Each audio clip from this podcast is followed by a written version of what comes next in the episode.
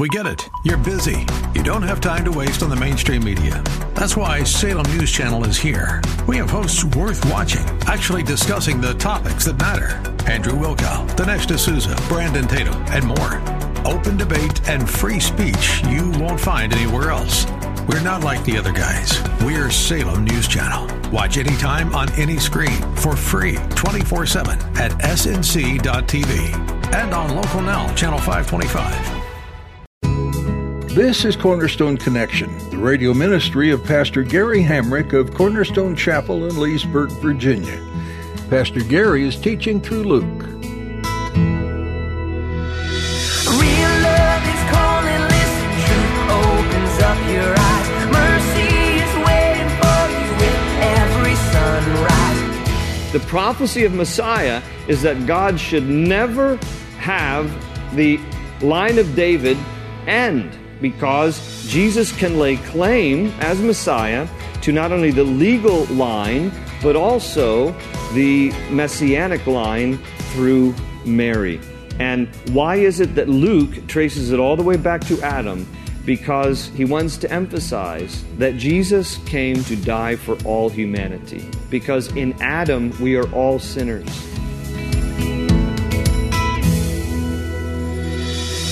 It's incredible when you see the intricate ways God has moved through history to make Jesus' story fall right into place. There were many prophecies about the Savior of the world long before he was born. And today, Pastor Gary will share how some of them were fulfilled. Jesus was to be born in Bethlehem, fulfilled. Jesus needed to come from the lineage of King David, fulfilled in both Mary and Joseph. God is working details out in your life, too. Are you trusting Him to put the pieces into place? At the close of Pastor Gary's message today, I'll be sharing with you how you can get a copy of today's broadcast of Cornerstone Connection. Subscribe to the podcast or get in touch with us. But for now, let's join Pastor Gary in the Gospel of Luke, chapter 3, with today's edition of Cornerstone Connection. Back here in Luke 3, now verse 4, it says, "As it is written in the book of the words of Isaiah the prophet, a voice of one calling in the desert, prepare the way for the Lord, make straight paths for him. Every valley shall be filled in, every mountain and hill made low. The crooked roads shall become straight, the rough ways smooth, and all mankind will see God's salvation." So Luke tells us that this passage in Isaiah was prophetic about John the Baptist, that John the Baptist is coming to prepare the way of the Lord, because John the Baptist is going to announce that he's Messiah. He's going to be pointing people to Jesus, that Messiah has finally come, and Isaiah is using this language about when a king or royalty comes into town, what would typically happen is you would repair the roads. You would want to make every road that was crooked straight. You want to fill in every pothole because royalty is coming. And so make every crooked road straight. Make every bumpy road smooth. And this is what John the Baptist is about. And in some sense, this is what our lives are about. When we come to Jesus, it is about getting our crooked lives right with Him. And John the Baptist is going around proclaiming this message. We're all crooked, and we need to get right with God. Messiah is here. And Luke says, John the Baptist, the fulfillment of these words from the prophet Isaiah. Well, verse 7 says that John said to the crowds coming out to be baptized by him, "You brood of vipers." Yeah. You'll notice here that John the Baptist is not very politically correct, and he really doesn't care about offending people. He's going to give them the truth. He's a straight shooter, and this is the way he's going to speak to them. Matthew's gospel says that among the people in the crowd, he sees the Pharisees. He sees some of the religious leaders who were hypocrites, so really some of these words are directed to them who were hypocrites. So he calls them, "You brood of vipers, you snakes, who warned you to flee from the coming wrath? Produce fruit in keeping with repentance, and do not begin to say to yourselves, 'Well, we have Abraham as our father.' For I tell you that out of these stones, God can raise up children for Abraham. The axe is already at the root of the trees, and every tree that does not produce good fruit will be cut down and thrown into the fire." So these are the first recorded words we have here of John the Baptist. People are coming to him. He's baptizing in the Jordan River, and he's preaching a message of repentance. And he tells them, to repent and produce fruit in keeping with repentance. In other words, when we turn from our lives of sin, there should be some evidence of a new life. How so? By the fruit of our lives. It should not be a mystery to people that you are a Christian. If it is a mystery to people, you are probably not producing fruit. You can tell an apple tree from the fruit that it produces. You can tell an orange tree from the fruit that it produces. People should be able to look at you and maybe not articulate it. Maybe they don't, know how to say, are you a Christian? But they should be able to look at your life and tell that you're different, because your life should be producing some kind of fruit that makes it obvious that you belong to the Lord. And John the Baptist is reminding us of this. Produce fruit in keeping with repentance. Live a life that demonstrates that you belong to the Lord. Jesus, in John's Gospel, chapter 15, would say something similar. John 15, verse 5. Jesus says, I am the vine, you are the branches. If a man remains in me and I in him, he will bear much fruit. Apart from me, you can do nothing. If anyone does not remain in me, is like a branch that is thrown away and withers. Such branches are picked up, thrown into the fire, and burned. So he speaks there about, if your life is not changed, then in the end of the day, you won't be producing fruit, and there's only going to be judgment. So, people can say things with their lips, but it's really your life that will demonstrate that you are born again and that you belong to the Lord. And so that's his challenge, John the Baptist here, produce fruit in keeping with repentance. And he says there, don't say to yourselves, well, we have Abraham as our father.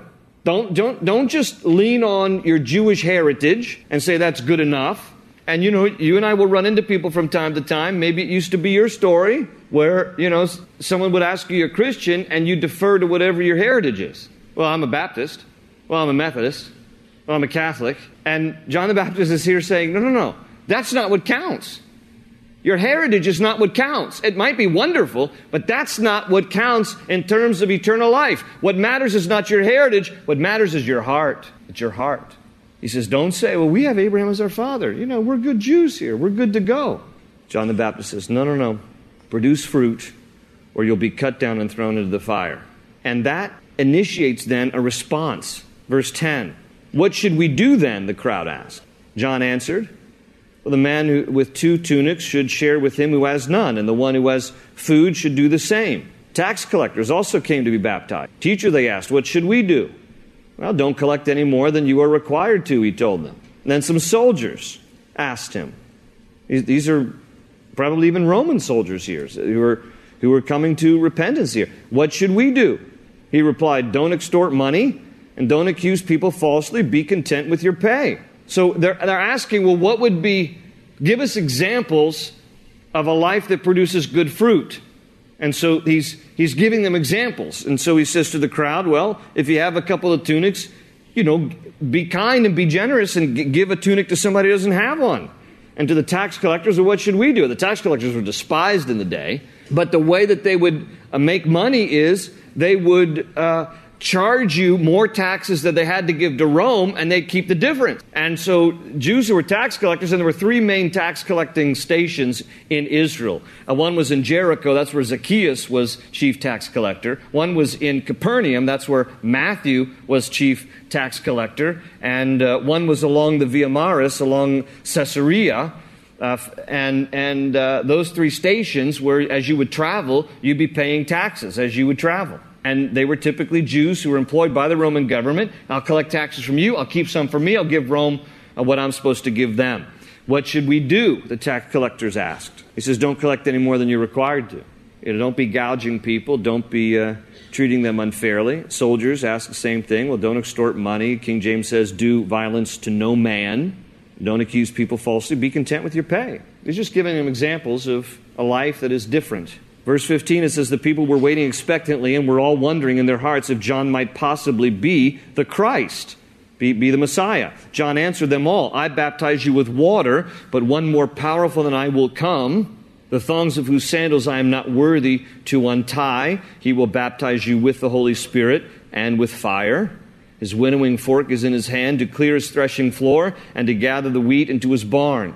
But he will burn up the chaff with unquenchable fire. And with many other words, John exhorted the people and preached the good news to them.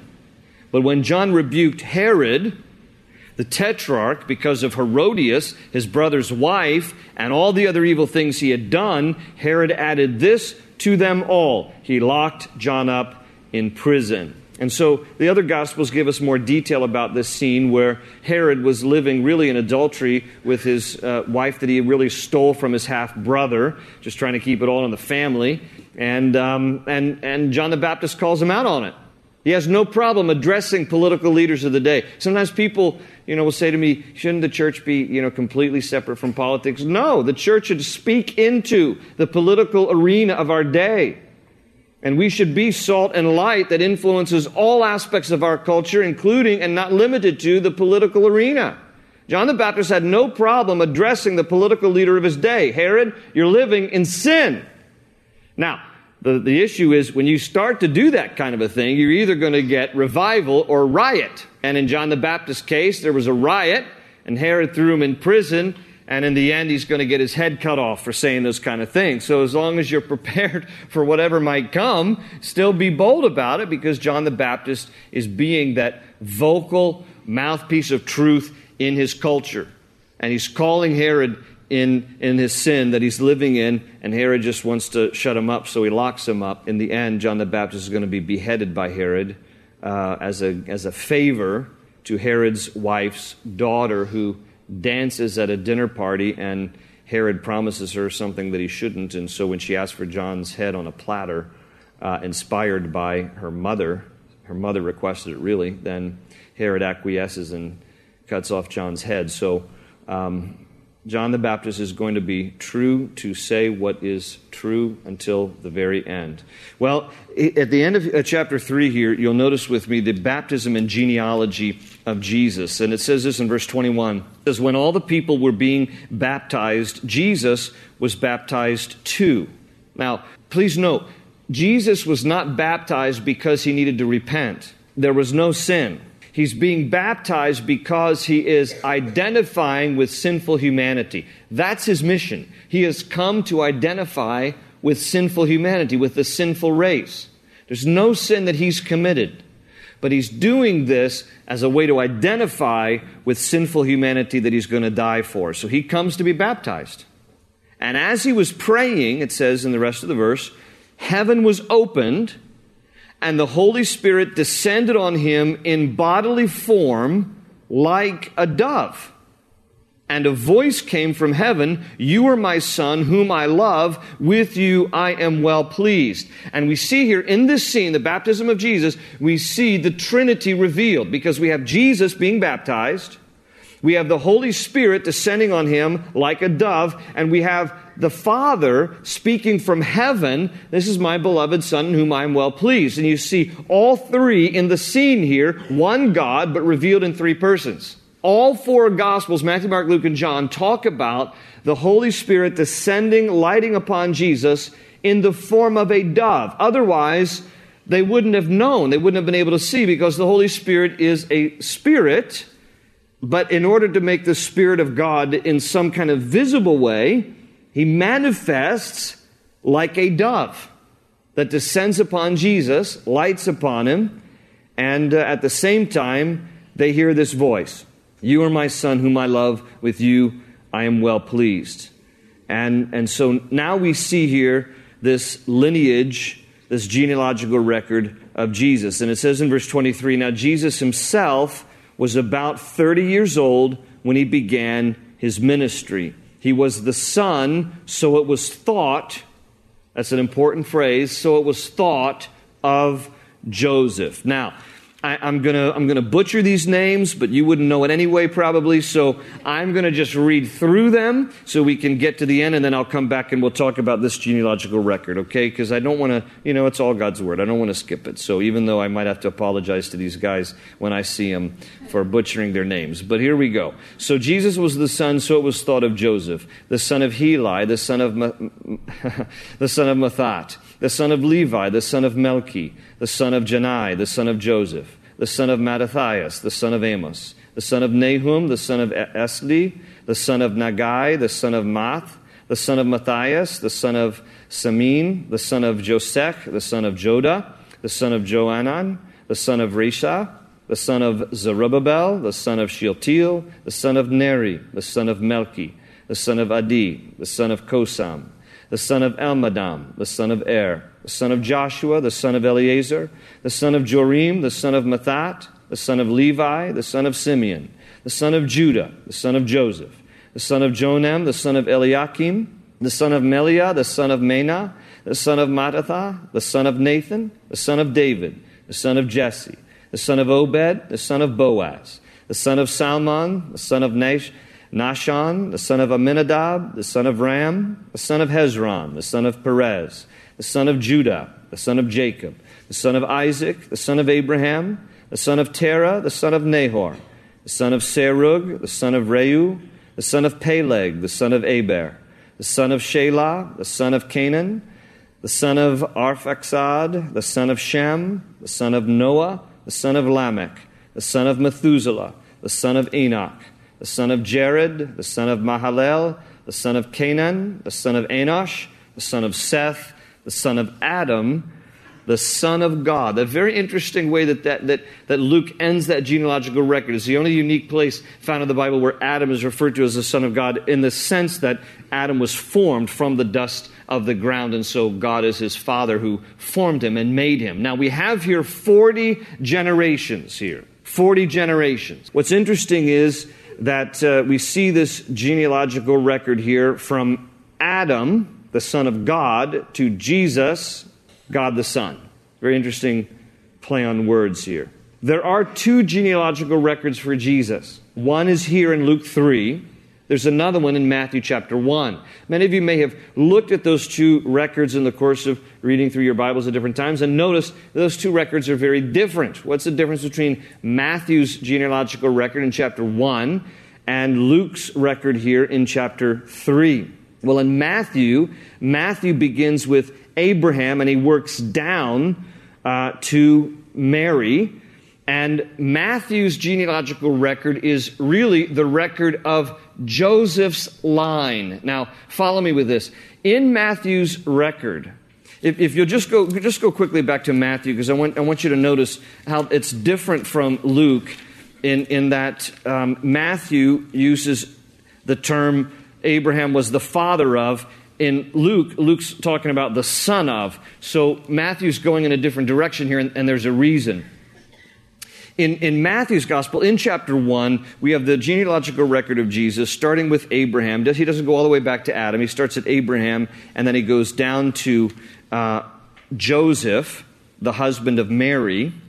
And each time that Matthew lists the genealogical record, he talks about someone was the father of. Someone was the father of. And what he is telling us here is that there was male biology involved in this genealogical record of Matthew chapter 1, and that it leads from Abraham to Joseph. This is a genealogical record of male biology here. Someone was the father of, and the father of, and the father of. But when you get to the very end of Matthew's list, in verse 16, it says, and Jacob, the father of Joseph.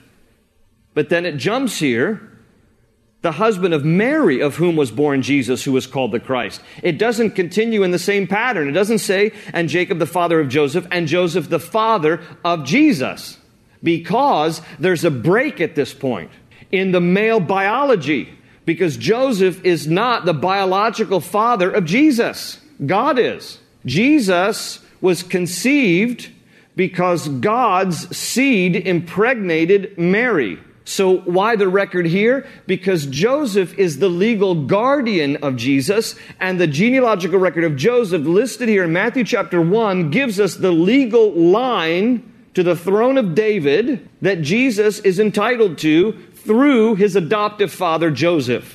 But do you notice how the language breaks there at the end of the record, where no longer is it the father of, the father of. It comes down to Joseph. He goes, oh, and Joseph was married to Mary, and Mary gave birth to Jesus. Because Joseph was not biologically involved in the birth of Jesus or the conception of Jesus. That's how that's very different. Now, if you'll go to Luke's gospel, we'll go back to Luke now, and you notice here that we have a different genealogical record because the record in Luke is through the line of Mary. How do we know? Well, when it starts out here talking about, first of all, that Jesus, again in verse 23, Jesus himself was about 30 years old when he began his ministry. He was the son, so it was thought, of Joseph. That's intentional language there because it's a reference to the incarnation. Everybody thought that Jesus was the son of Joseph, but in reality, he really wasn't. He was just, you know, Joseph was just the legal guardian. But Joseph was not biologically involved in the conception of Jesus. So Jesus was the son, so it was thought, of Joseph. When it goes on from Joseph, it says that Joseph was the son of Heli. Well, wait a minute. In Matthew's gospel, if you happen to have noticed, it says that Joseph's father was a guy named Jacob. And now in Matthew's gospel, it's saying that he's the son of a guy named Heli. So is it Jacob or is it Heli? Well, this is why it is believed here that this record in Luke 3 is actually the genealogical record through Mary's line. And the Jewish Talmud, which is an historical commentary on the scriptures, tells us that Mary's father's name was Heli. You see, in the Jewish genealogical record, it was very unusual. In fact, it was never really included. Matthew is an exception. It was never included that women were listed in the genealogical record. It always went by the men. Matthew's an exception. Matthew mentions some women in the genealogical record of Jesus. But in Luke's gospel here, Luke is using the line of Mary, and he's referring to Joseph being the son, if you will. It's a broad term that can often be also translated son-in-law. Look, my father-in-law affectionately refers to me as his son. He'll greet me, hey son, how you doing? It's that same kind of a thing that is happening here. Joseph is the son-in-law of Heli. This is Mary's genealogical record here, and it goes all the way from this point to Adam here. But what we're reading is, in Matthew's gospel, the legal claim to the throne of David through Joseph, not the biological father of Jesus, and Mary, line of David, that Jesus is also entitled to as the Messiah, descendant of David. But if you'll notice, Mary and Joseph descend from different sons of King David.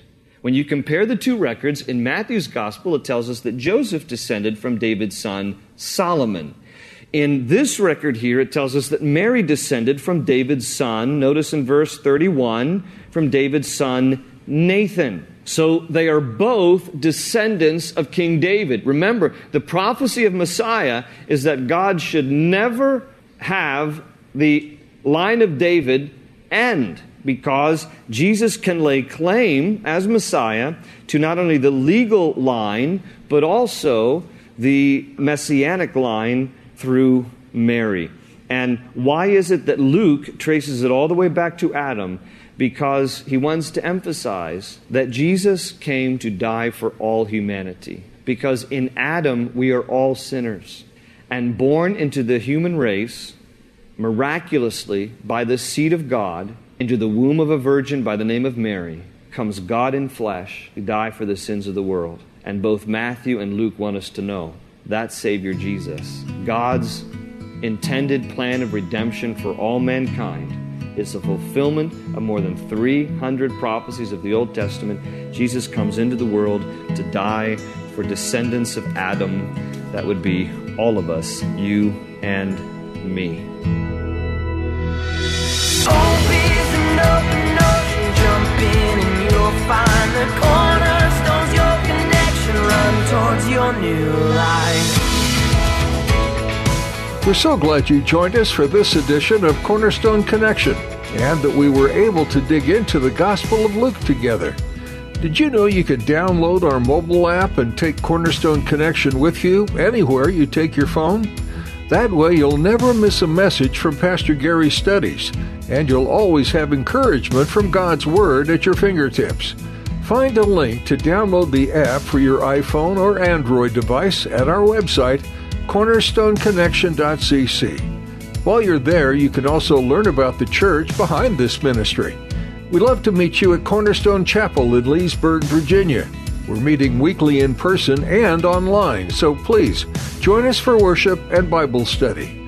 You can find all the information you need to connect and get service times at our website, Again, that's cornerstoneconnectioncc. We pray you've been blessed by this teaching today on the life of Jesus. Know that we're praying for you too. Is there anything specific we could lift up to the Lord? Let us know by emailing prayer@cornerstonechapel.net. That's prayer@cornerstonechapel.net. That's all we have time for today, but join us next time to continue studying Luke, right here on Cornerstone Connection.